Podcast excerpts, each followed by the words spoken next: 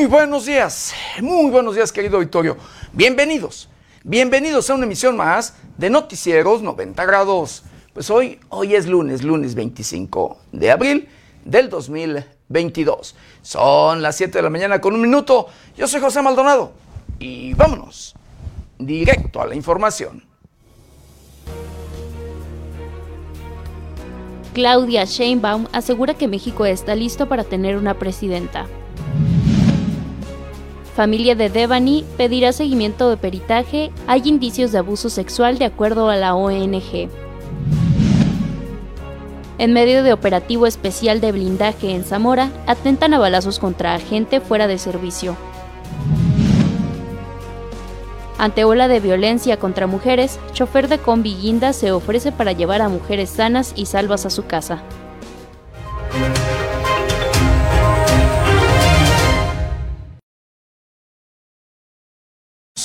Bienvenidos a una emisión más de Noticieros 90 Grados.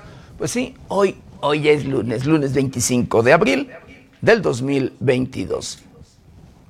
Lunes, inicio de semana y... de verdad, ojalá sea una semana, exitosa en todos los sentidos para usted, querido auditorio, y para todo nuestro auditorio, de verdad.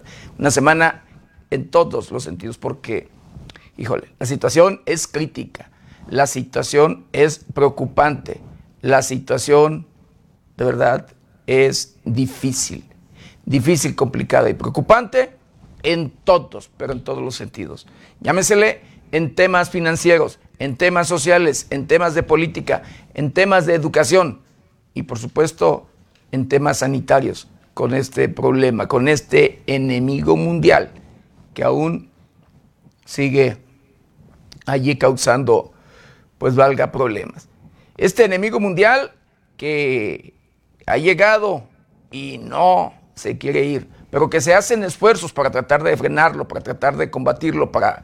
tratar de que no continúe haciendo daño, porque usted lo sabe y estoy seguro que conoce casos, querido auditorio, de personas a las que les ha arrebatado la vida. Y, por supuesto, incluyendo a usted, le ha afectado económicamente, querido auditorio. Triste y lamentablemente, este enemigo mundial ha contagiado a miles y miles de personas, a millones en el mundo, y que a muchos los ha mandado al hospital, y allí es donde ha llegado el problema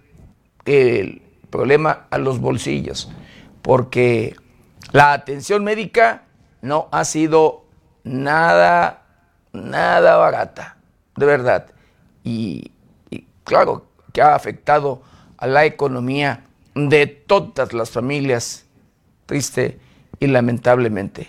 Pero bueno, esto cuando ha llegado y ha contagiado a alguien, algún integrante de la familia, pero además por las diferentes medidas que se han tenido que tomar o que los gobiernos han tenido que allí llevar a cabo para evitar contagios, ha reducido, por supuesto, ahí también el tema en la actividad económica.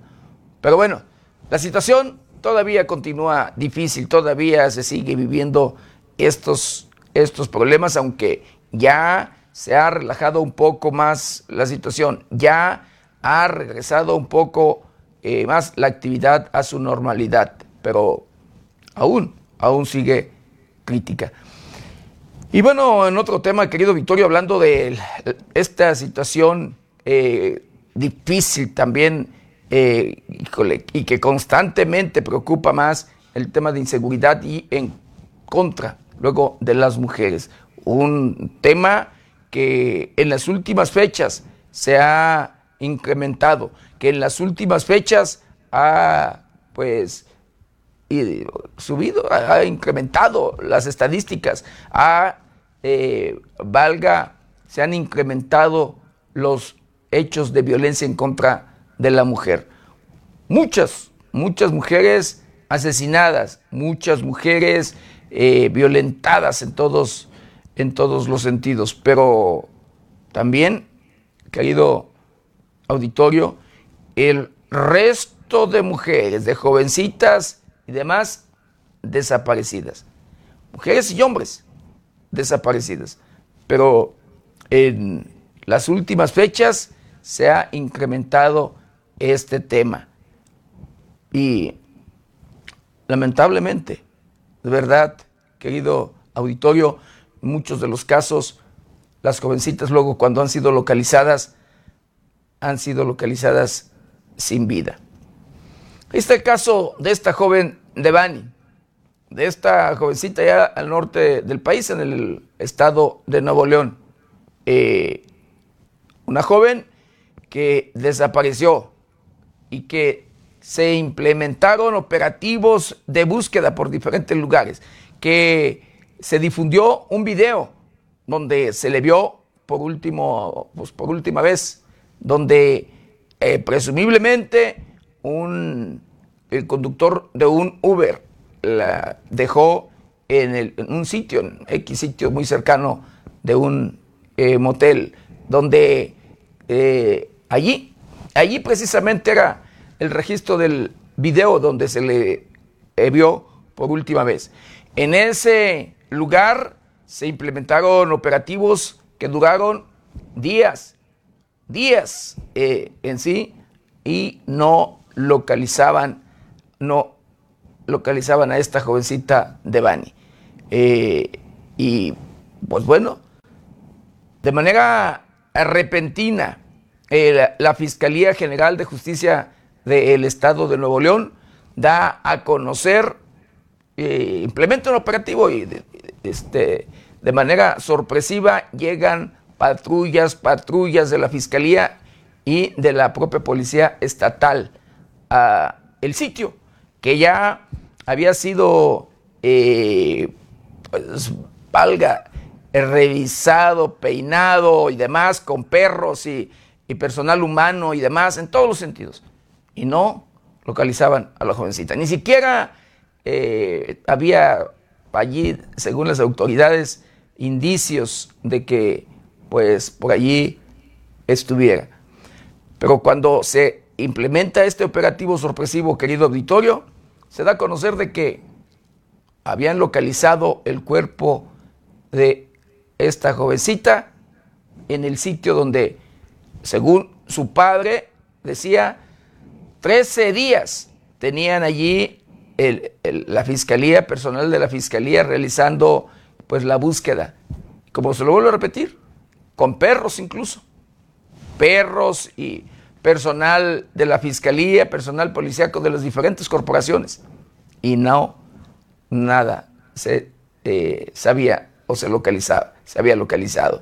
Se hicieron cateos en diferentes lugares. Se ingresó al motel, un motel allí donde se presumía el lugar, el sitio, la zona donde pues había, se le había visto por última vez a esta jovencita. Y pues bueno, este caso ha dado mucho de qué hablar, porque pues ya fue localizada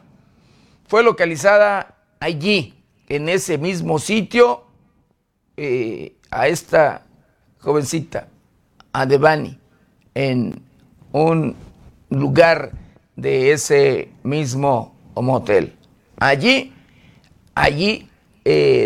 da a conocer la Fiscalía General de Justicia del Estado de Nuevo León la localización de esta jovencita. Y de acuerdo a información de un integrante de de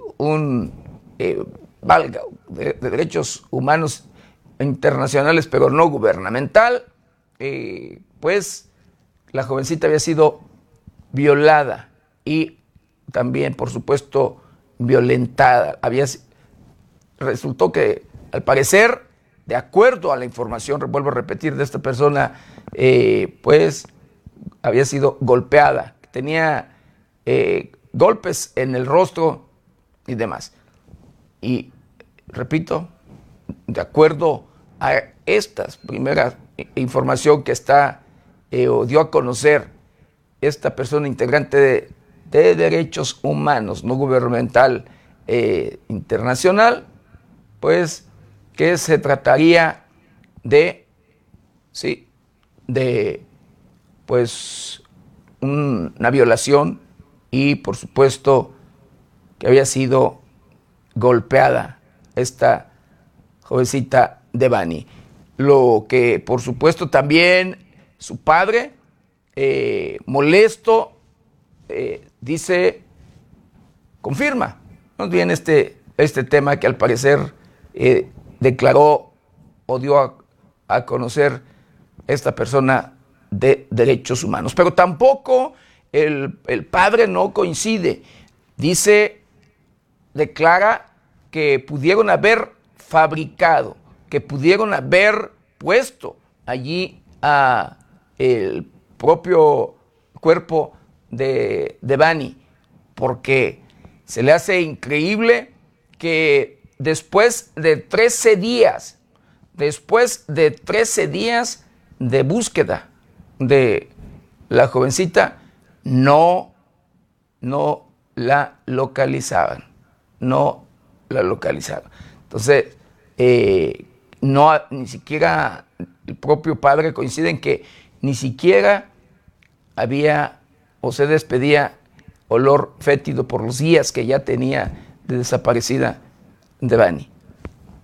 Increíble, pero así como usted lo escucha. Yo le había comentado incluso en un espacio que pues pareciera de acuerdo a cómo se dieron las cosas. De hecho, en el momento en que se localizó el cuerpo, o sea, dio a conocer la localización del cuerpo de Debanhi, que pues sí, que esperamos que no se tratara de otro caso similar a el de esta niña Paulette en el Estado de México. Y otros casos más donde, por supuesto, han allí sembrado el cuerpo de las personas. Recordará usted el caso de la niña Paulette en el Estado de México. No localizaban el cuerpo, híjole, días allí buscando, lo buscaron en su cuarto, en su cama, y peinaron, bueno, voltearon la cama al derecho y al revés, en su cuartito, en su cuarto donde dormía la niña. ¿Y sabe qué? No la encontraron. Pero de manera repentina, la Fiscalía del Estado de México dio a conocer que ya habían localizado el cuerpo después de días y precisamente en su cuarto, entre la cama y la pared de ese lugar. Imagínese usted. Pero bueno, por supuesto que fue un hecho, que pues esta noticia que le dio la vuelta al mundo y que nadie pues le creyó a la Fiscalía del Estado de México, y pues se quedó allí como un hecho fabricado por las autoridades de Procuración de Justicia del Estado de México, así como usted lo escucha. Y aquí pareciera que estamos viendo que se repite la historia, pero ahora en el Estado de Nuevo León. Digo, pareciera. Vamos a esperar a que pues las investigaciones continúen y por supuesto a que pues se esclarezca este tema, porque los propios padres de Debanhi piden que se realice de nueva cuenta pues la necropsia, que vuelva por allí a investigar este tema, porque no coinciden con que pues Debanhi se le haya localizado en ese sitio, que ahí haya muerto. Pero en fin, vamos a ver qué sigue, pues sí, que sigue dando de qué este tema, porque es preocupante, créeme, es preocupante, y luego por eso se pierde pues la confianza en las propias autoridades. Triste y lamentablemente, pero así como usted lo escuchó. Sobre este mismo caso, querido auditorio, por ahí un periodista, un reportero de un medio de comunicación denominado Rufián TV, que le estaba dando seguimiento a este caso, pues incluso anunció, MaFian TV, no Rufián, es que él dice más bien, yo estaba confundiendo, él les decía o se conduce al tiempo de hablar rufianes a sus seguidores, pero el tema es MaFian TV, si no me equivoco, y pues bueno, él anunció, luego de darle seguimiento a este caso, querido Victorio, desde el inicio prácticamente de la desaparición de esta jovencita, anunció que se iría del país, que viajaría a los Estados Unidos por temor a represalias por lo que supuestamente él había ya investigado que él tenía en sí de este tema de la jovencita Debanhi. El tema es que este caso va a dar todavía mucho, pero mucho de qué hablar, querido auditorio. Ya veremos, a ver en qué termina, pero pues así las cosas. Y bueno, en nuestro país, en México, ya por allí, pues se ve este tema proselitista, ya se ve y pues sí, se conocen a aspirantes que quieren gobernar a nuestro país, que quieren ser presidentes o presidentas de México.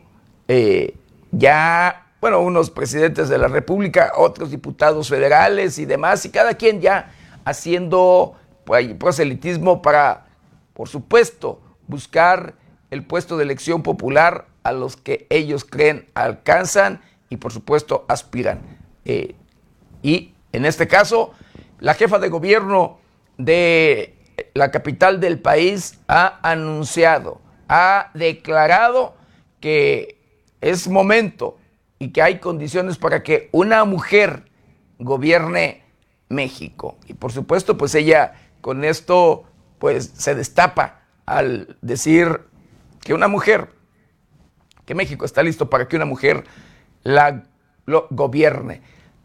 Así es como ella se destapa para, pues, buscar la candidatura por su partido, en busca de la presidencia de la República. Recordemos que ella es aspirante y que, además, el propio presidente de la República por allí la ha apoyado. El propio presidente de la República la ha impulsado, pero en Morena hay más aspirantes, entre ellos el propio secretario de Relaciones Exteriores, Marcelo Ebrard. Él también es otro aspirante, como otros más que dicen, además, tener derecho y que también cuentan con las condiciones del apoyo y respaldo de los electores. El otro es Mario Delgado. Él también así lo ha anunciado. Así ha buscado también pues ser candidato a la presidencia de la República. Pero ya veremos quién finalmente será el candidato por parte del partido oficial a la presidencia de la República. El tema es de que ahorita ya vemos por allí la carrera en busca, por supuesto, de ocupar pues este valga puesto esta, primero la candidatura y después, por supuesto, pues ya a jugar las elecciones y finalmente pues ya veremos quién o de qué partido será el próximo presidente que tome las riendas de nuestro país. Así las cosas, querido auditorio, en México. Y pues la inseguridad, corrupción e inseguridad imparable. Ya se rebasó la mitad más, sí, ya más de la mitad de la administración de Andrés Manuel López Obrador, y el propio Andrés Manuel López Obrador desde tiempos electorales dijo combatir y acabar con el tema de corrupción, con el tema de la corrupción. Y triste y lamentablemente, este cáncer, esta pandemia, no se combate.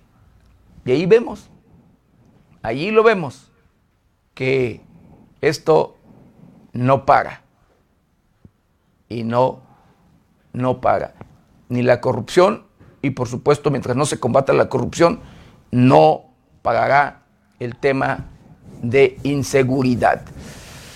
Así las cosas en nuestro país, querido auditorio. Y bueno, vamos a hacer un recorrido por el portal de noticias más importante. Y en esta mañana, el presidente de los Estados Unidos asegura que, el expresidente de los Estados Unidos asegura que extorsionó con aranceles a México para militarizar la frontera. Reeligen a Emmanuel Macron como presidente de Francia. Asesinan a una mujer en plena vía pública en El Porvenir, esto en Zamora, en Michoacán.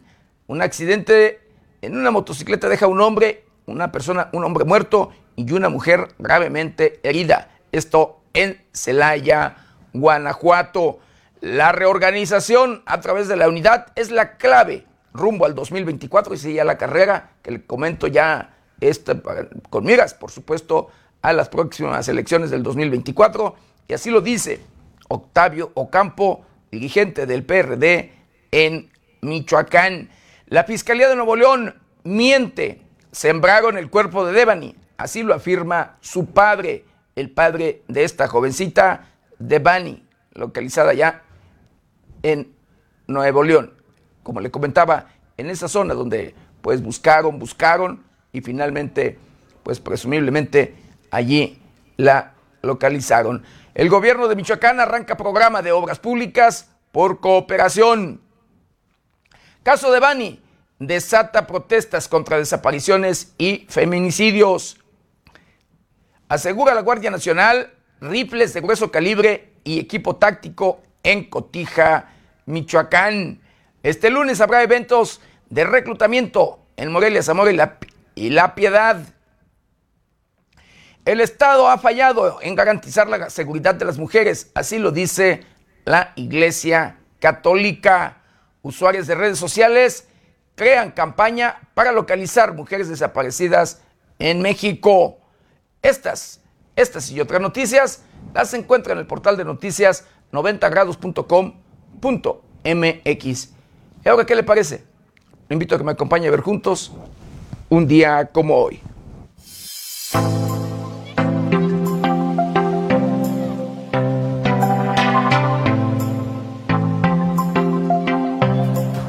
Un día como hoy, 25 de abril, pero del año de 1853, el general Antonio Santana decreta la Ley Lares contra la prensa opositoria. En 1863 nace Belisario Domínguez, médico y político chiapaneco, quien como diputado alzó la voz contra el gobierno ilegítimo de Victoriano Huerta. En 1930 muere Emilio Rabasa, abogado, profesor, periodista, político y escritor chiapaneco, autor de La Bola, La Gran Ciencia y Moneda Falsa. El 25 de abril y 20 de enero se lleva a cabo la celebración del Día Mundial de los Pingüinos. Estos dos importantes efemérides fueron propuestas con la intención de aumentar la conciencia sobre la preservación y protección y cuidado de estos peculiares animales.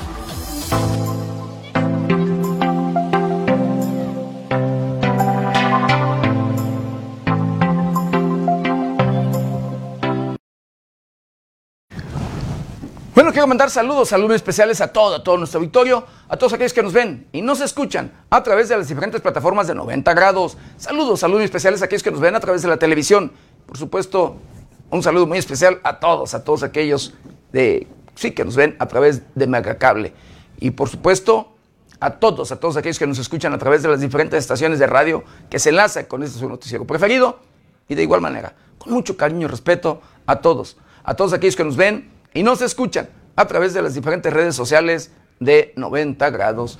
Por supuesto, todos los connacionales que nos ven después de las fronteras de nuestro país, un saludo muy, muy fraternal y, por supuesto, gracias por seguirnos y compartir este su noticiero para llegar a todos los rincones del planeta. Y sí, los invitamos a que nos sigan a través de las diferentes redes sociales, como es Facebook, YouTube, Twitter, Instagram, TikTok, todas las redes sociales de 90 grados.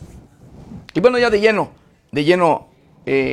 con la información, bueno, quiero mandar, antes de irnos ya de lleno con la información, saludos a Sergio Gómez, a Adriana Garnica, Juan Morena, Tita Zamudio Calderón, Salvador Rodríguez, Omar Ruiz Bravo, a Joaquín Talavera, Sergio Cortés Eslava. Y agradecer los comentarios de Adriana Garnica, quien dice buenos días, saludos, por supuesto. Agradezco el comentario también de Juan Morena, dice, a primera hora de mañana, López Obrador declara que respeta a Donald Trump y por eso no responderá sus declaraciones de que Andrés Manuel López Obrador se dobló ante él. Hemos aprendido que en la narrativa del presidente respetar significa que le tiene miedo.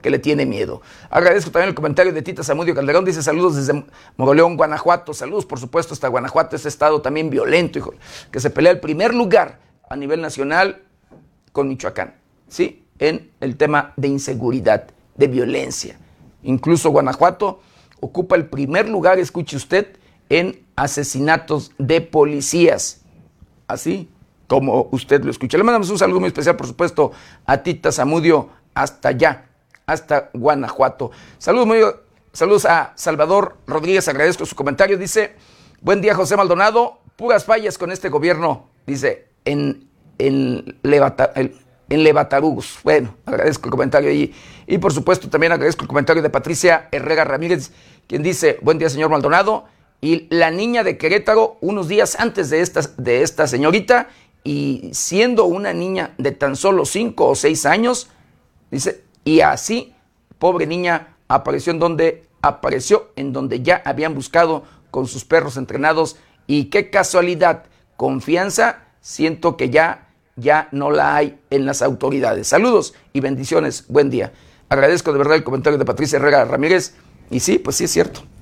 Muchos casos donde pues queda la duda, donde de verdad se pierde la confianza en todos los sentidos, y que se ha comprobado prácticamente en sí, que escuche usted, que se han sembrado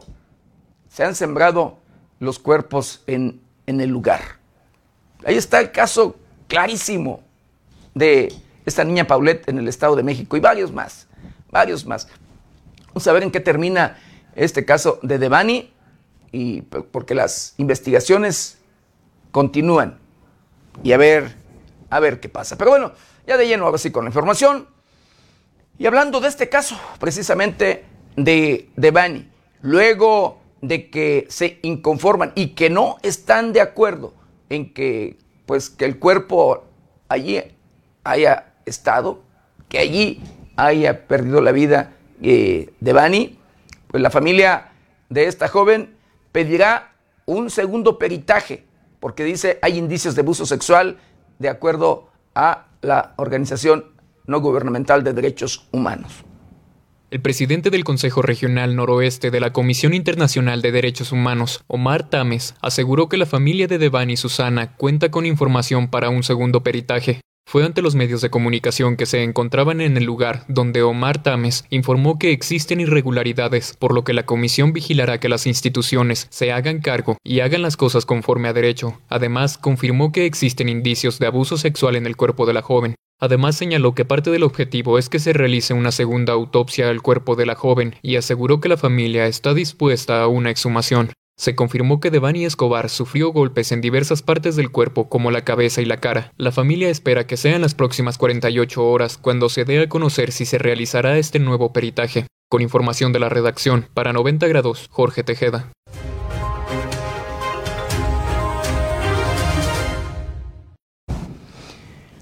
Sí, este caso ha dado mucho, pero mucho de qué hablar. Y ha habido de todo, en todos los sentidos. Este tema que le comentaba incluso en el intro, querido Victorio, un reportero de MaFian TV, así conocido este medio de comunicación, sale del país luego de que pues dio a conocer que llevaba la investigación del caso, que tenía pues algunos temas allí, valga, de preocupar en todos los sentidos, y pues prefiere salir del país por temor, sí, de su seguridad.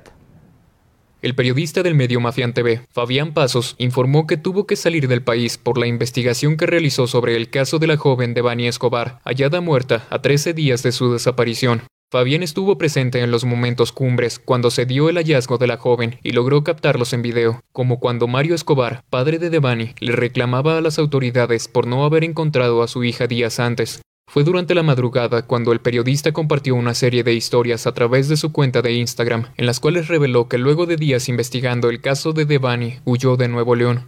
Además, detalló que para salir de la zona donde está el motel Nueva Castilla, donde fue hallado el cuerpo de la joven, se hizo acompañar por un grupo de seguridad del hotel. Ante la inseguridad que sintió, dijo que manejó hasta Nuevo Laredo, donde cruzó la frontera con Estados Unidos para llegar a Texas, en donde dijo sentirse muy seguro.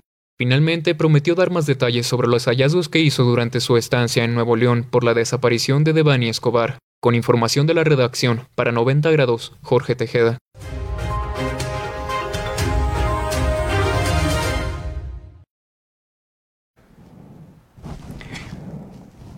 Bueno, este caso, el caso de Debanhi, desata protestas contra desapariciones y feminicidios. Un tema que de verdad, híjole, aquí ha despertado el interés de, pues, el resto de mujeres y el resto, por supuesto, de colectivos en todo el país. Miles de personas salieron a tomar las calles en varias ciudades del país el fin de semana para exigir un alto a las desapariciones y asesinatos de mujeres, así como reclamar la incompetencia de las autoridades para garantizar la seguridad y el acceso a la justicia para las mujeres ante los crímenes de género.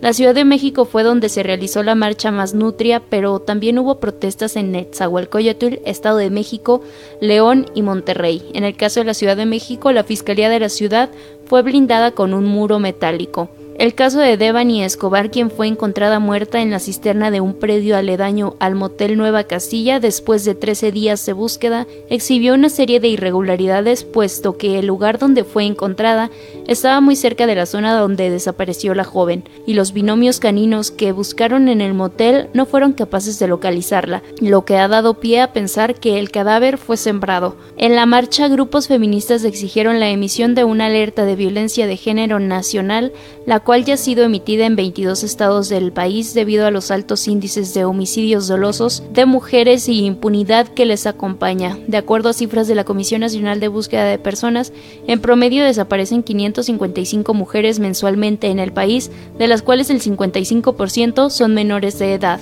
Con información de la redacción para 90 grados, Jade Hernández.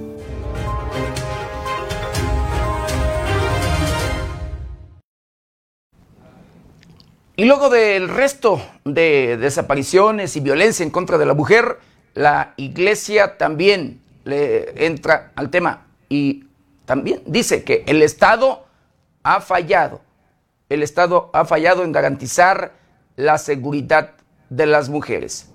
A través de su semanario Desde la Fe, la Arquidiócesis Primada de México responsabilizó al Estado de México de no ser capaz de brindar seguridad a las mujeres. Esto a propósito del feminicidio de la joven Debanhi Escobar, que se inscribe en las 327 mujeres desaparecidas en Nuevo León en lo que va del año, de acuerdo a cifras del gobierno de ese estado. La Iglesia Católica subrayó que en el último año se reportó a la Comisión Nacional de Búsqueda de Personas, informó que desaparecieron en promedio 18.5 mujeres al día en el país, esto entre el 2016 y 2020, de las cuales el 55% son niñas y adolescentes.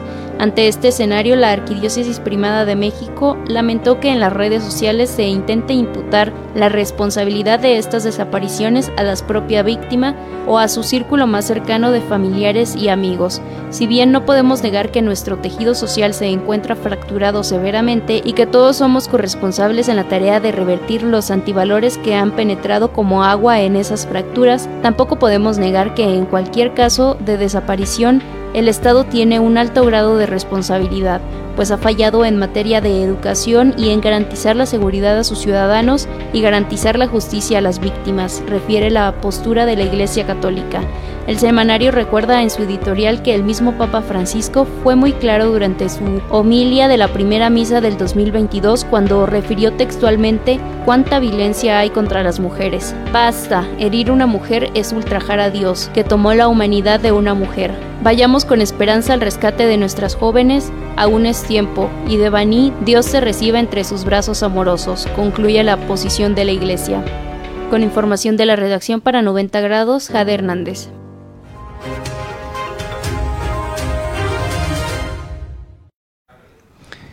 Y ante la imparable violencia y crecimiento de la misma en contra de las mujeres, querido auditorio, y aprovechando el tema de este caso de la joven Debanhi, usuarios de redes sociales crean campaña para localizar mujeres desaparecidas en nuestro país.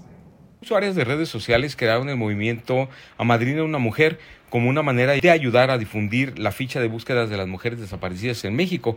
Fue a través del Twitter donde los usuarios utilizaron hashtags como desaparecidas, emergencia nacional, feminicidios, emergencia nacional, hasta encontrarte, para difundir tal información y hacer frente a la gran cantidad de mujeres desaparecidas en el país.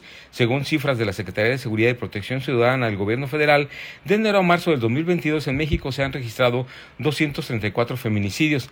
Cabe señalar que en fechas recientes causó indignación la forma en la que las autoridades de Nuevo León llevaron la investigación de Debanhi Escobar, una mujer reportada como desaparecida, y durante el intento de su localización las autoridades encontraron el cuerpo de otras 5 mujeres, informó 90 grados.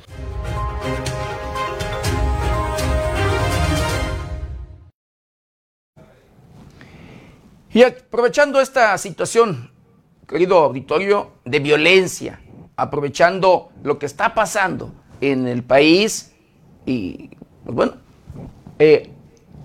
un colectivo de mujeres, escuche usted, denominado Incendiarias, demandan que todos los asesinatos, sí, de mujeres sean investigados como feminicidios.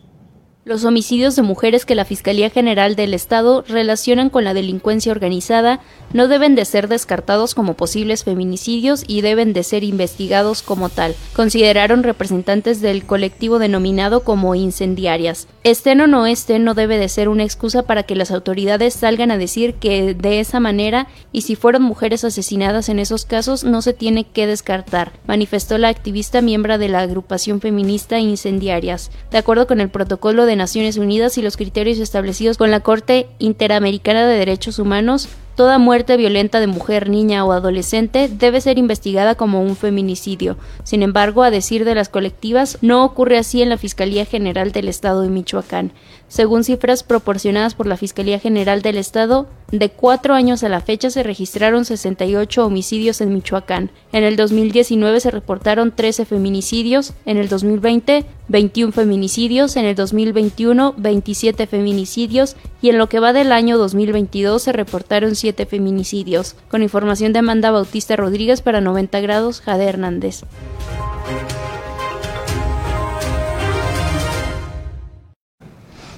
Y es que de acuerdo a la ley, querido auditorio, las fiscalías en el país, no todos los casos son tomados en cuenta como feminicidios, hablando de el asesinato de mujeres, así como usted lo escucha. Y por ello es que pues este colectivo de mujeres y el resto de colectivos luego en el país pues piden que se tomen en cuenta todos los homicidios de mujeres como feminicidios. Ya en las investigaciones pues se dirá si fue o no, pero pues bueno, así el tema, así pues lo que pide, lo que exige precisamente este colectivo de mujeres denominado Incendiarias. Y bueno, ante la ola de violencia contra mujeres, chofer, escuche usted, vea nada más como a lo que tiene que llegarse, y que esto es un caso luego no es muy común, pues valga, que suceda que el conductor de una combi de servicio público se ofrezca para llevar mujeres sanas y salvas a su domicilio. Ante la ola de violencia que viven las mujeres en estos momentos, transportistas también se han sumado, y tal es el caso de Martín Valdés, chofer de la Ruta Guinda en Morelia, quien a través de las redes sociales y su perfil personal señala que se une a la causa y se ofrece ayudar a las mujeres que se sientan inseguras. Amiga mujer, no estás sola, dice en la red social el transportista, que ofrece a las mujeres su apoyo en caso de encontrarse en riesgo. Le señala que esa es su foto, además de que pertenece a la Ruta Guinda Unidad 35, y les menciona que si está en sus manos llevarlas a un lugar seguro, lo hará sin dudarlo. A continuación, el texto en donde ofrece un apoyo a las mujeres que en la ciudad de Morelia se encuentren en riesgo. Me uno a la causa. A lo mejor no es mucho, pero si te sientes en peligro, si tu instinto te dice que algo no está bien, no dudes en pedirme un aventón. Di que soy tu amigo, tu primo, lo que se te ocurra en ese momento para que tú estés a salvo. Grítame si me reconoces, si no también, que yo haré lo que esté en mis manos para llevarte hasta la puerta de tu casa. La gasolina y ganas de ayudar sobran. Prometo que si está en mis manos ayudarte, y si corre que llegue sana y salva a tu casita, con todo el gusto del mundo lo haré. Ya basta de maltratar al ser más lindo del mundo, la mujer. Les dejo mi foto y la foto de mi unidad de trabajo Ruta Guinda 35. Es más fácil estar todos unidos, ni una más, concluye el mensaje del chofer. Para 90 grados, América Juárez Navarro.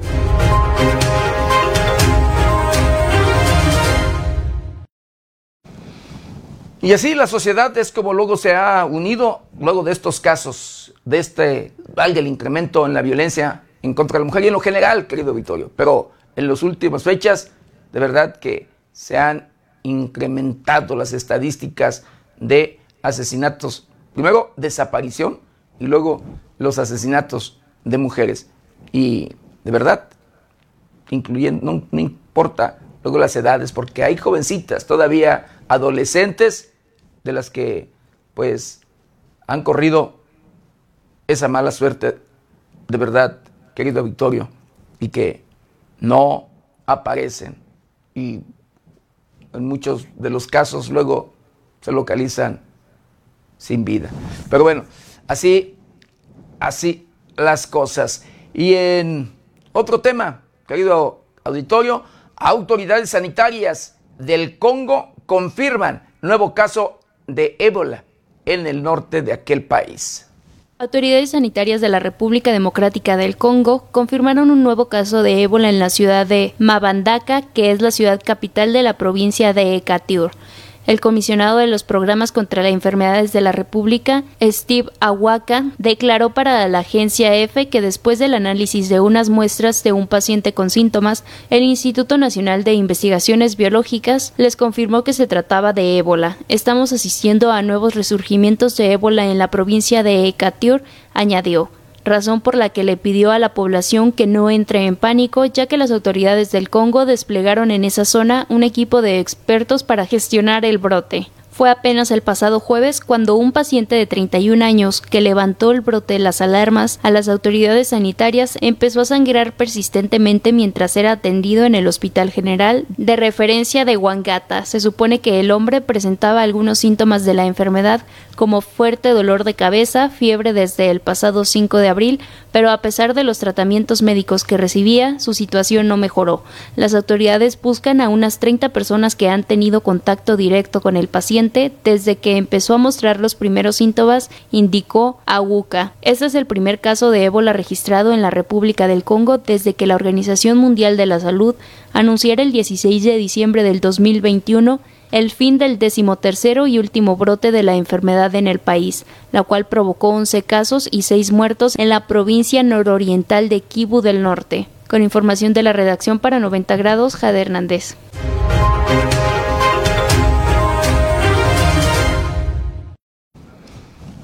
Luego de los fuertes calores que se presentan, querido auditorio, que se registran en los diferentes rincones de nuestro país, lo recomendable es tomar mucho líquido, mucha agua, valga natural en sí, querido auditorio. Pero en este caso, aprovechando este tema, la Secretaría de Salud da a conocer que el consumir bastante agua, ¿sí?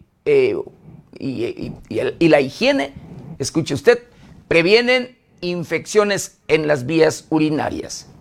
La Secretaría de Salud en Michoacán exhorta a la población a evitar infecciones en vías urinarias y para ello es importante llevar a cabo una ingesta abundante en líquidos y mantener la higiene constante tanto en hombres como en mujeres, sobre todo en épocas de calor. La causa de estas infecciones es por el ingreso de bacterias en el tracto urinario, el cual se compone de riñones, útero, vejiga, uretra y en el caso de los hombres, la próstata. Son más frecuentes en las mujeres que en los hombres y la infección más común ocurre en la vejiga y se llama cistitis. Sus principales síntomas son necesidad frecuente de orinar, dolor al orinar, color café rojizo o oscuro de la orina, acompañado de mal olor y fiebre. Las infecciones maltratadas pueden generar abscesos renales en personas que viven con enfermedades crónicas como diabetes. Ante cualquiera de estos síntomas, es importante acudir al médico para una revisión de la posible infección y su tratamiento, que consiste principalmente en antibióticos. Entre las principales medidas de prevención para las infecciones se encuentran beber de entre 6 a 8 vasos de agua diaria, mantener buenas prácticas de higiene en el área genital, evitar aguantarse las ganas de orinar, utilizar ropa interior de algodón y evitar utilizar la ropa muy ajustada.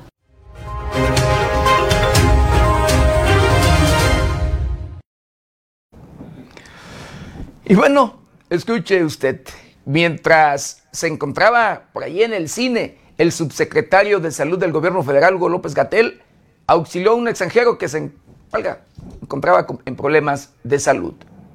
El subsecretario de Prevención y Promoción de la Salud del Gobierno de México, Hugo López-Gatell, brindó los primeros auxilios a una persona que sufrió convulsiones al interior de un cine. Así lo reportó en Twitter el usuario Gil Guillén. El hecho ocurrió el pasado 22 de abril por la tarde, en un cine ubicado en la Avenida Patriotismo de la Ciudad de México. En el cine, un joven extranjero comenzó a convulsionarse. Quien lo ayudó de manera inmediata fue Hugo López-Gatell. Enseguida llegaron los paramédicos. Hugo muy bien, la verdad. El chico al parecer se encuentra mejor, reportó Guillén. En una fotografía tomada por el usuario, se puede ver al subsecretario López-Gatell frente al joven, quien fue atendido por paramédicos luego de que el subsecretario le diera los primeros auxilios. Al paso de los minutos, el joven mostró mejoría y la proyección de la película fue detenida, pero le regalaron boletos a los asistentes para acceder a otra función. Con información de la redacción, para 90 grados, Jorge Tejeda.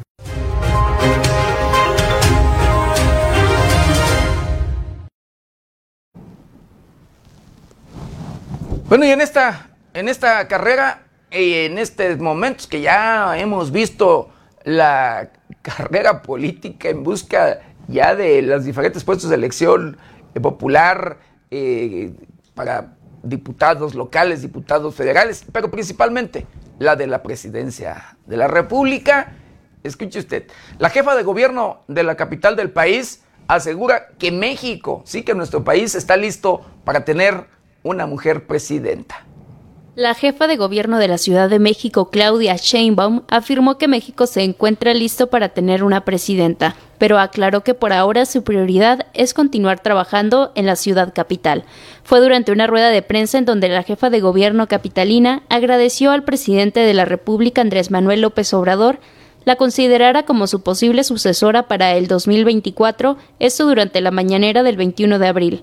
Yo celebro que haya debate y que ya sepamos que pueden sustituirme Claudia o Marcelo Ebrard, fueron las palabras de AMLO.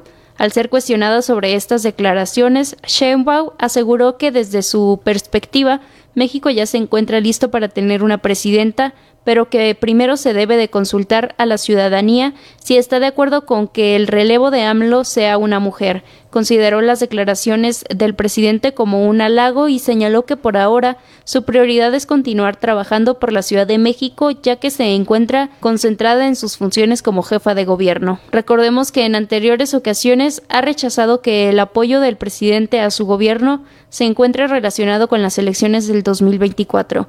Con información de la redacción para 90 grados, Jade Hernández.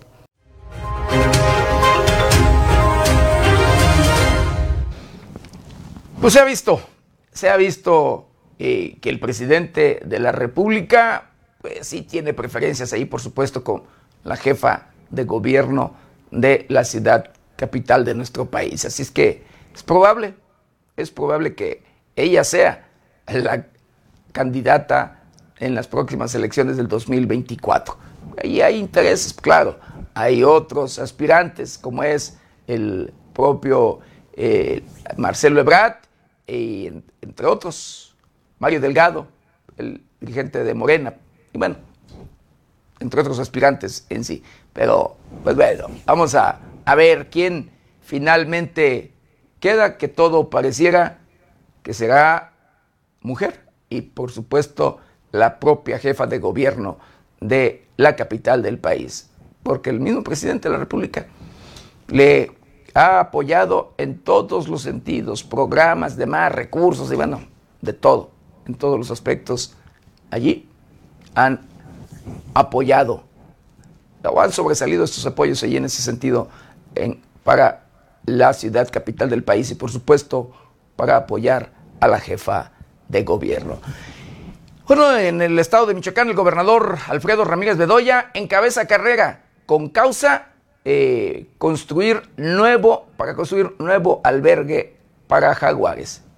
Con un llamado a hacer conciencia para preservar y conservar las especies animales y vegetales, el gobernador Alfredo Ramírez Bedoya encabezó la carrera Deja tu huella por el jaguar, organizada por el Parque Zoológico Benito Juárez. Con la participación de más de 500 corredores, el mandatario estatal, acompañado del director del zoológico, Julio César Medina Ávila, y de la presidenta honoraria del patronato del sistema DIF Michoacán, Grisel Tello Pimentel, dio inicio a la competencia con un silbatazo. Vamos a correr por el jaguar, a disfrutar el día en el zoológico y a hacer conciencia para conservar estas especies, expresó. Medina Ávila agregó que en el zoológico se cuenta con más de 40 especies catalogadas en la norma 059 Semarnat 2010 en peligro de extinción. Por ello, de forma anual se realizan carreras para apoyar en su cuidado y conservación. La justa deportiva, destinada a la recaudación de fondos para la construcción de un nuevo albergue para los 4 jaguares con los que cuenta el recinto faunístico, comprendió de 3 categorías, que fueron caminata de 1 kilómetro y carreras de 3 y 5 kilómetros, las cuales se desarrollaron en el parque y sobre la calzada Juárez.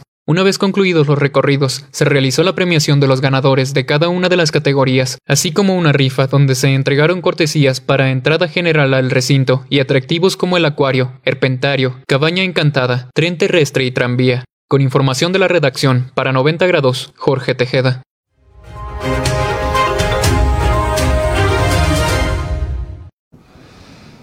Y luego de que había preocupación por la desaparición de este programa Escuelas de Tiempo Completo, querido auditorio, el gobierno de Michoacán reactiva hoy lunes este programa. Como se anunció, con el regreso a clases tras las vacaciones de Semana Santa, el gobierno de Michoacán reactiva este lunes de manera paulatina el programa Escuelas de Tiempo Completo.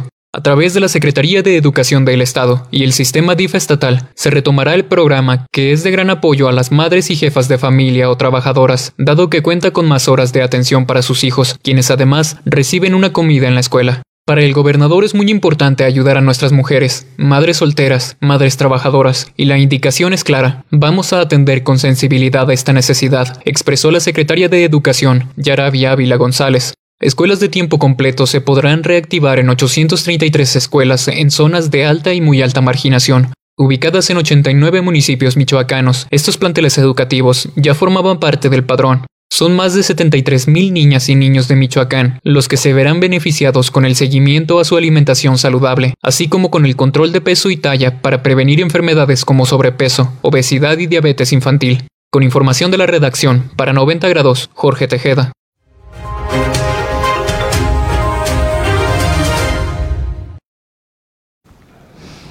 Fíjese que yo diría que se deberían de incrementar incluso el número de escuelas de tiempo completo. Se necesitan, de verdad. Los niños aprenden más porque permanecen más tiempo en la escuela y les dan incluso alimentos, ¿sí? Les dan allí comida, así como usted lo escucha. Creo que es más útil y son mejor todavía para aprender, para que los niños aprendan más estas escuelas de tiempo completo. No sé cuál sea su opinión, pero de verdad que creo que se deberían de fomentar estas escuelas. Este programa debería de incrementar el número de escuelas en nuestro país. Y bueno, la diputada Celeste Asensio prepara primera marcha del orgullo lésbico gay, esto en la meseta purépecha. En los últimos 9 años se han efectuado 786 matrimonios entre personas del mismo sexo en Michoacán, 285 corresponden a uniones efectuadas entre hombres y 501 entre mujeres. Pese a ello, persisten las acciones de discriminación contra este sector social, reconoció la diputada federal por Morena, Celeste Asensio Ortega, quien anunció la primera marcha del orgullo en la meseta purépecha a realizarse en junio del presente año en el municipio de Paracho. La diputada federal reconoció que en esta región persisten cifras negras que alertan de la discriminación que viven en esta zona las personas de la comunidad LGBTQA, por lo que con esta marcha se pretende visibilizar y contribuir a poner un alto a las prácticas de discriminación. La marcha prevista para junio en el municipio de Paracho, dijo, es con pleno respeto a las prácticas ancestrales y cosmovisión de los pueblos originarios. Al inaugurar su oficina de enlace legislativo en el municipio de Paracho, recordó que en el 2021 en Michoacán se registraron cerca de 360 quejas por discriminación ante el Consejo Estatal para prevenir y eliminar la discriminación y la violencia, y los grupos más agredidos siguen siendo la comunidad LGBTIQA, los indígenas y las personas con discapacidad. La legisladora subrayó que la cifra negra que gira en torno a la discriminación de grupos de la diversidad sexual en comunidades indígenas es aún mayor. Esta discriminación se concentra principalmente en mujeres, o al menos así se puede constatar en la Encuesta Nacional sobre Discriminación 2017, donde la población indígena de 12 años y más declaró ser discriminada principalmente por su creencia religiosa, seguida de su arreglo personal y su manera de hablar y su sexo. En Michoacán, 425.193 personas se autorreconocen indígenas, lo que representan un 8.5% de la población en el estado, y de esta cifra, más del 51% son mujeres. Para 90 grados, América Juárez Navarro.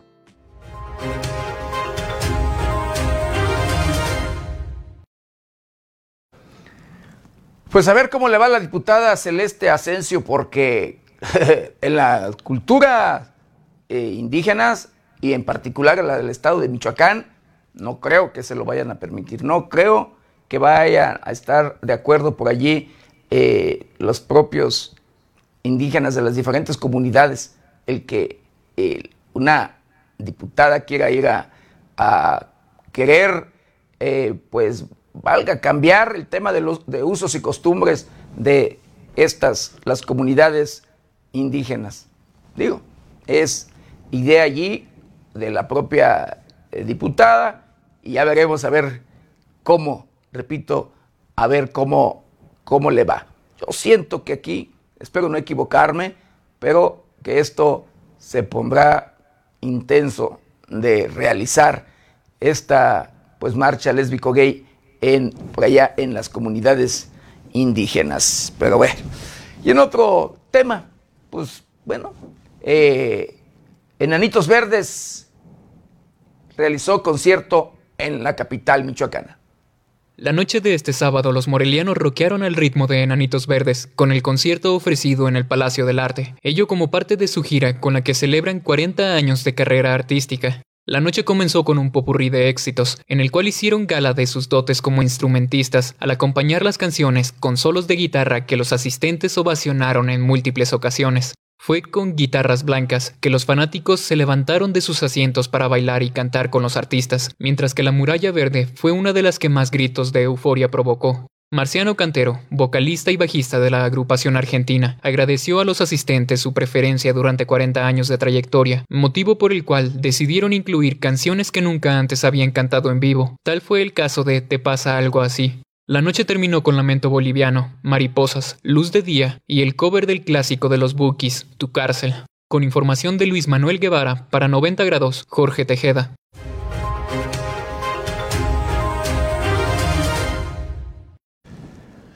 Y escuche usted, los productores de aguacate no conformes, no quiero decir que todos, querido auditorio, pero el resto de aquellos productores de aguacate, políticos, delincuentes, criminales, que luego hacen el cambio de uso de suelo, que acaban con los bosques, no conforme con ello, querido auditorio, que acaban con los pulmones de nuestro planeta para sembrar o plantar el famoso oro verde, el aguacate.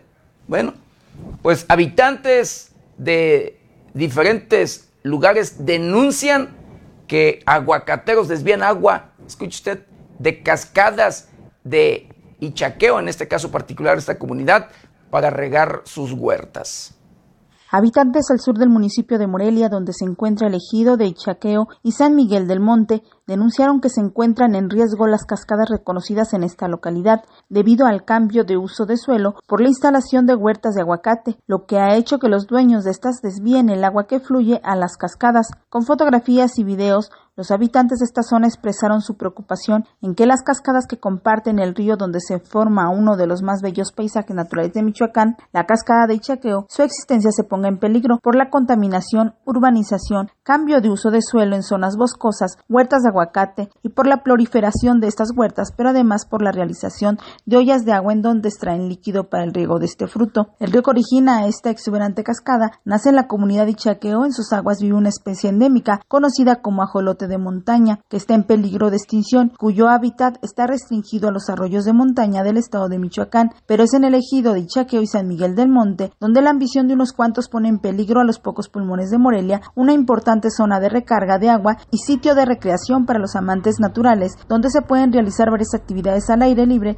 como sedenterismo, ciclismo de montaña, escalada, rapel, capismo, cabalgatas y práctica de tirolesa. Los habitantes que evitaron dar su nombre por temor a represalias, recordaron que en esta comunidad de menos de 247 habitantes existen 5 aserraderos que desde hace más de 15 años operan en la zona y un molino de leña que opera desde el 2018, ambos responsables de la tala de los árboles ante la falta de empleos o proyectos productivos, aunado a los incendios forestales ocurridos en el 2020 en los bosques cercanos a la cascada. La actividad más sustentable en la zona es la agricultura tradicional y la colecta de resina, que está siendo mermada por la tala de árboles, pero ahora lo más preocupante es que ante la falta de agua en los arroyos y manantiales derivado de la extracción por parte de los aguacateros de los alrededores, denunciaron específicamente como responsable de estos pozos de agua a Benjamín P., quien desde el martes 18 de abril, dueño de una de las únicas tiendas de abarrotes de la comunidad, quiere adueñarse del agua en compañía de un par de aguacateros y madereros.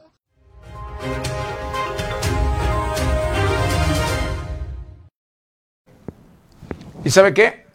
El presidente municipal de Morelia, que es a donde pertenece esta comunidad, querido Vittorio, aplaude, ¿sí? Aplaude el cambio de uso de suelo para sembrar aguacate porque dice son fuentes de empleo y que reactivan la economía. Sí, acabando los bosques, acabando los pulmones. ¿Usted cree eso? ¿Usted está de acuerdo con ello? Bueno, así las cosas. Y hablando de crimen, sí, hablando de delincuentes, hablando de delincuencia, querido auditorio, escuche usted, en algunos lugares, como lo hemos informado, querido auditorio, cobran cuota, ¿sí? Los criminales se instalan donde hay actividad económica, ¿sí? Donde hay agricultores, donde hay ganaderos, donde hay fruticultores, donde sí hay actividad de una u otra, llámese la industrial o lo que sea. Pero estos llegan y cobran cuota de todo y a todos. Lamentablemente lo están haciendo en Buenavista, Michoacán, donde imponen, valga, un impuesto, ¿sí?, a la venta de carnes. Y en este caso ellos mismos imponen los precios. A 200 pesos el kilo de carne de res. Comunidades del municipio de Buenavista se han visto afectadas por el aumento del precio de diferentes tipos de carnes a causa del impuesto que el crimen organizado ha aplicado a los productos, lo que ha elevado a cerca de 200 pesos el costo de un solo kilo de este producto animal. Así lo denunciaron habitantes de las comunidades Catalinas y Pinzándaro, municipio de Buenavista, donde se asienta el cártel de los Viagras, liderado por los hermanos Sierra Santana. De acuerdo con los pobladores, el kilo de carne de pollo tiene un costo de 140 pesos, el de puerco 150 y el de res 180 pesos, pues el crimen organizado ha sometido a la cadena productiva. Los mismos indicaron que el control es tal que los delincuentes aplican multas desde 5,000 pesos a quien sacrifique animales. A decir de los pobladores, en este año son 2 los aumentos a los precios de la carne que el crimen organizado ha impuesto en sus comunidades. Con información de la redacción, para 90 grados, Jorge Tejeda.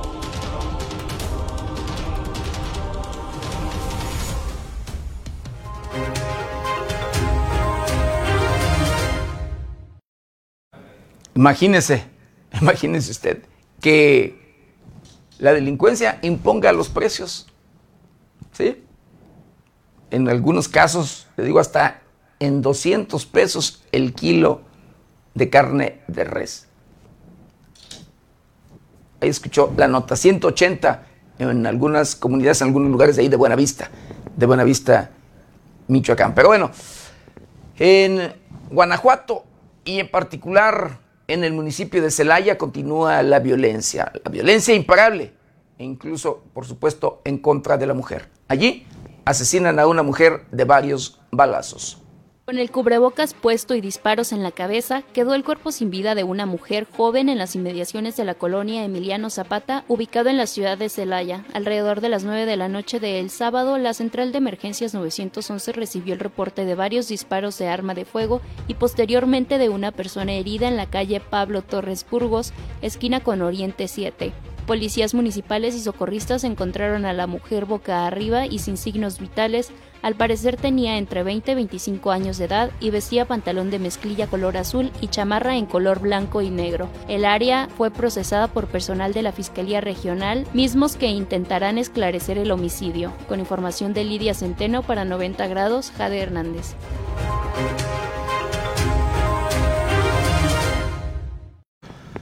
Donde también asesinaron a una mujer, pero esta a golpes, querido Vittorio, fue en Zitácuaro, esto en el estado de Michoacán, en el oriente de esta entidad.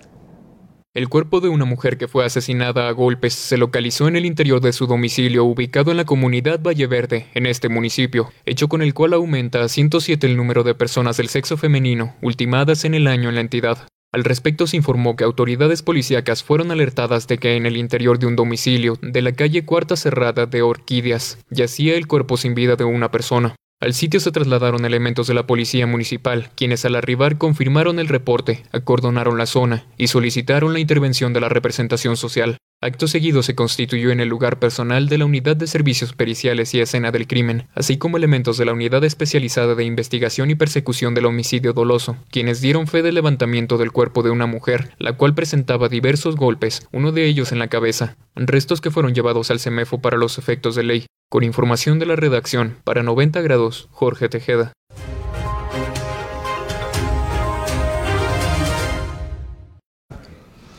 Imagínese usted, aún no termina el mes de abril, el cuarto mes del año, y ya van 107 mujeres asesinadas en lo que va del año. Esto en el estado de Michoacán. Triste y lamentablemente, pero es una realidad. Y bueno, se registra un accidente, un aparatoso accidente sobre la autopista siglo XXI, pero es de un tráiler que transportaba combustible y por supuesto este se derramó en la cinta asfáltica. Un tráiler con doble semirremolque cargado con más de 60,000 litros de turbocina se volcó en la autopista Morelia-Lázaro Cárdenas en el municipio de La Huacana. El incidente dejó daños materiales y derrama de combustible. Fue el sábado que por la citada rúa circulaba el referido camión, pero en un momento determinado y por causas no aclaradas aún, el chofer perdió el control de la unidad, lo que ocasionó que terminara volcado. A consecuencia del incidente, parte del líquido que transportaba se derramó, por lo que personal de Protección Civil se hizo cargo de las maniobras correspondientes para evitar un desastre mayor. Entre tanto, elementos de la Guardia Nacional División Seguridad en Carreteras se hizo cargo del peritaje del hecho de tránsito. Con información de Gustavo Ruiz para 90 grados, Jade Hernández.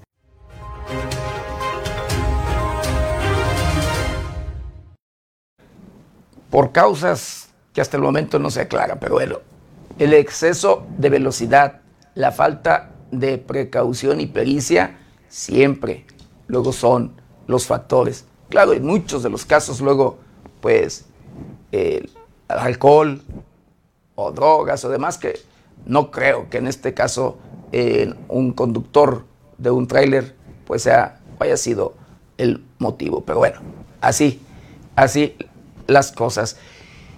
Y bueno, la Guardia Nacional, escuche usted, asegura rifles de grueso calibre y equipo táctico. Esto en Cotija, en el estado de Michoacán. Personal de la Guardia Nacional logró el aseguramiento de un vehículo, armas y equipo táctico en patrullajes en el municipio de Cotija. El aseguramiento tuvo lugar durante patrullajes de prevención del delito y seguridad en el municipio de Cotija, indicó la Guardia Nacional la tarde del domingo. Armas largas, cargadores, cartuchos, un chaleco táctico y una mochila fueron localizadas abandonados a la orilla de un camino. El hallazgo fue notificado a las autoridades ministeriales, procediendo el personal de la Guardia Nacional a su aseguramiento y puesta a disposición. En esta acción no se reportaron detenidos. Con información de la redacción para 90 grados, Jade Hernández.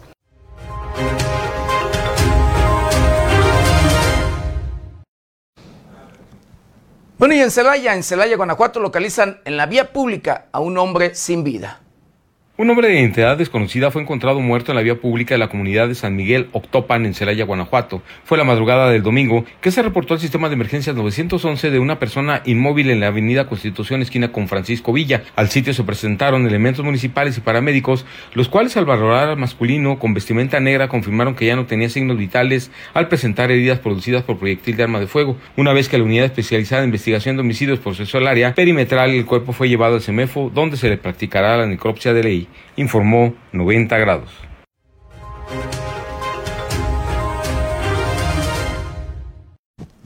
Imparable la violencia en el estado de Guanajuato, al igual que en el estado de Michoacán. Le he dicho, se pelean el primer lugar a nivel nacional en estos temas de inseguridad. Así las cosas. Y bueno, en Morelia, la capital del estado de Michoacán, pero en la central de abastos, asesinan a un hombre. Por causas hasta el momento no determinadas, pero que ya son investigadas, un hombre fue asesinado a balazos en calles de la central de abasto de la ciudad de Morelia. Con este hecho, suman ya 165 personas ultimadas en el año en la capital del estado. Al respecto, se informó que fue durante los primeros minutos del domingo que autoridades policíacas fueron alertadas de que en las afueras de la bodega ubicada en la propiedad marcada con el número 792 de la calle Teniente Felipe Páramo de la central de abasto, habían atacado a balazos a una persona. Al sitio se trasladaron elementos de la Guardia Nacional, quienes al arribar encontraron tendido en el suelo a un individuo el cual ya no presentaba signos vitales, situación por la que solicitaron la intervención de la representación social. Acto seguido, se constituyó en el lugar personal de la Unidad de Servicios Periciales y Escena del Crimen, así como elementos de la Unidad Especializada de Investigación y Persecución del Homicidio Doloso, quienes dieron fe del levantamiento del cuerpo de un hombre el cual presentaba lesiones producidas por proyectil de arma de fuego, restos que fueron llevados al CEMEFO para los efectos de ley. Informó 90 grados.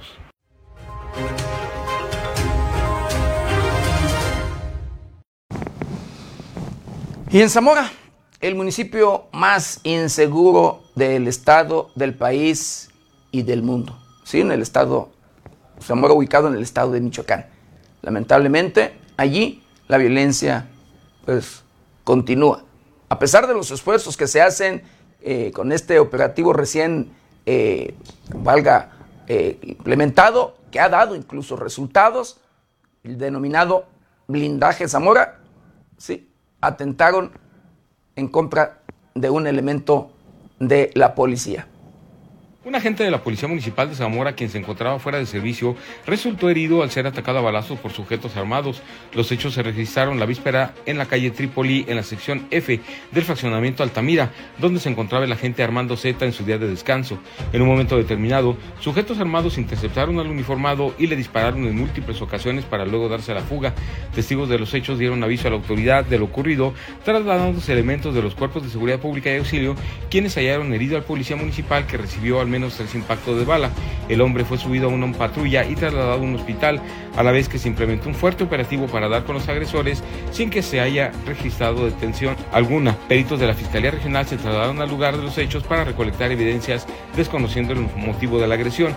Recientemente fue implementado en esta demarcación el operativo denominado Blindaje Zamora, que contempla recorridos por tierra en las principales colonias consideradas focos rojos, así como supervisión aérea para garantizar la seguridad. Esto por parte de la Policía Michoacán en coordinación con la Secretaría de Defensa Nacional y la Policía Municipal, informó 90 grados.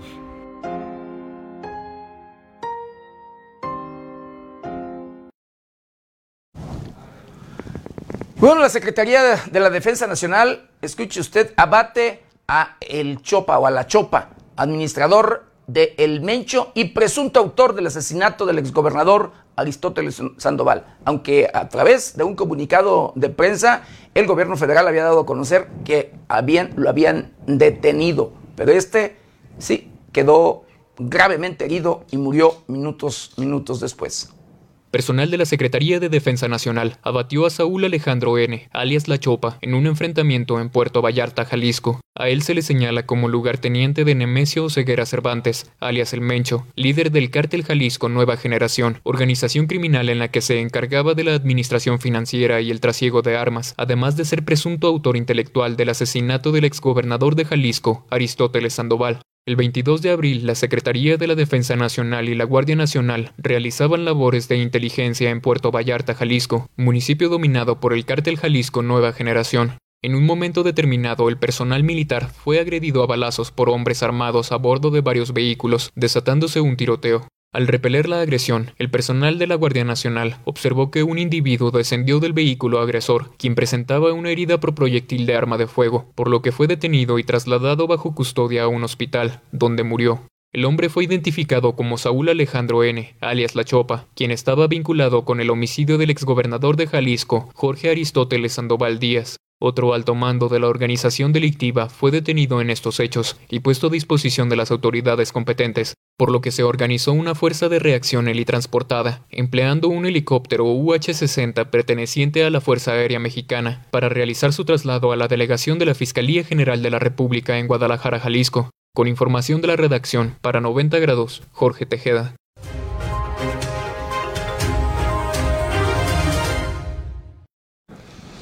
Bueno, y en Celaya, Guanajuato, un ataque armado deja como resultado una persona muerta y 3 más lesionadas. Un muerto y 3 heridos fue el saldo que dejó un ataque armado ocurrido en la comunidad de Trojes. La Secretaría de Seguridad Ciudadana de Celaya confirmó la agresión por arma de fuego en un inmueble ubicado en la calle Venustiano Carranza, situación que fue informada a través de la línea de emergencias 911 alrededor de las 9 de la noche del sábado. Ante el hecho se movilizaron los cuerpos de emergencia al lugar en donde se consumía alcohol de manera ilegal. En el sitio encontraron a las víctimas, por lo que solicitaron el arribo de paramédicos y ambulancias para la atención y traslado de los lesionados. Ante ello se implementó un operativo de búsqueda de él o los responsables del hecho en coordinación con la Secretaría de la Defensa Nacional, Guardia Nacional y Fuerzas de Seguridad Pública del Estado. En el lugar, personal de la Fiscalía General del Estado de Guanajuato realizaron las indagaciones correspondientes. Con información de Lidia Centeno, para 90 grados, Jade Hernández.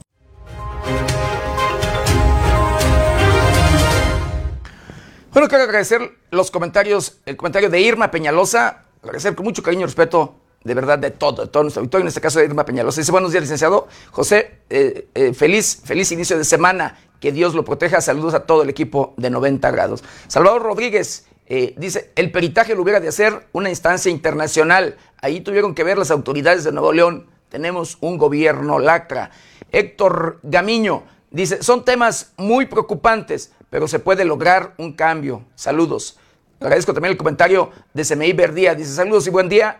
Buen día, Lid. Los políticos quieren acabar con las escuelas de tiempo completo. Por sus hijos no van, porque sus hijos no van a esas escuelas. Ellos los mandan a privadas y a otros países. Ellos no les importan los ciudadanos. Y luego dice, hablar de la joven que fue desaparecida y después hallada muerta es en Nuevo León, es vergonzoso cómo los periodistas no están seguros en México. El gobierno federal le debería dar vergüenza por tanta inseguridad. Dice, ¿qué esperamos a los ciudadanos? Ánimo, hay que hablar fuerte a los gobiernos. Agradezco los comentarios de todo, de verdad, de todo nuestro auditorio. Y bueno, continuando con la información.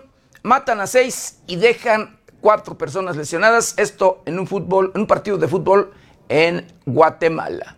Un saldo de 6 personas muertas y 4 heridas se registró después de un ataque armado ocurrido en una sala de fútbol rápido en un poblado cerca de la capital de Guatemala.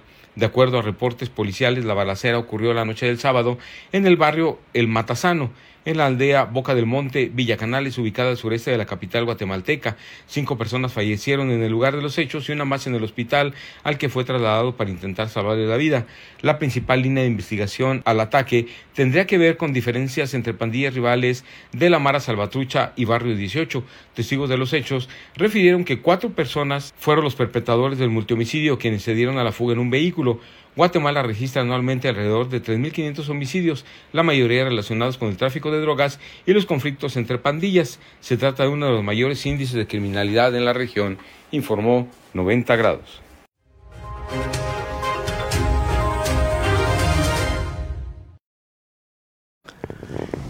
Y bueno, para que no nos sorprendan los cambios climáticos, querido auditorio, vamos a conocer el pronóstico del tiempo para las próximas horas.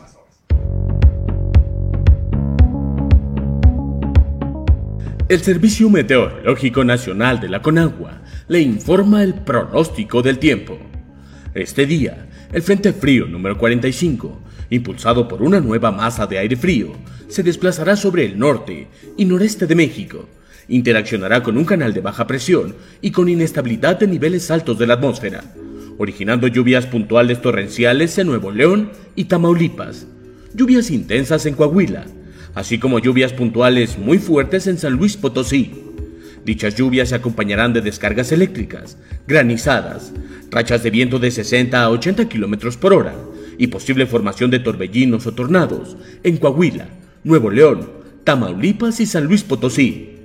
Estas precipitaciones podrían originar un incremento en los niveles de los ríos y arroyos, deslaves e inundaciones en zonas del terreno.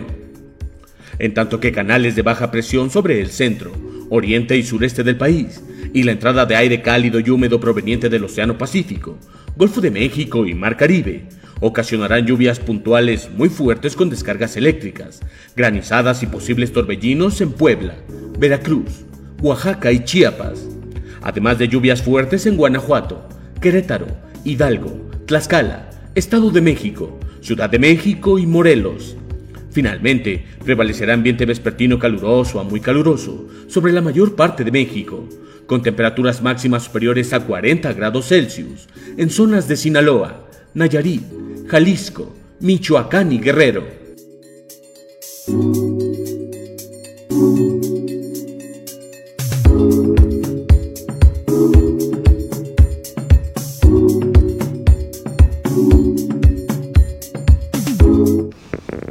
Continuarán los fuertes calores, querido auditorio, en nuestro país, así es que hay que hidratarnos bastante, pero hay que tomar agua natural, mucha agua natural, de verdad, querido auditorio.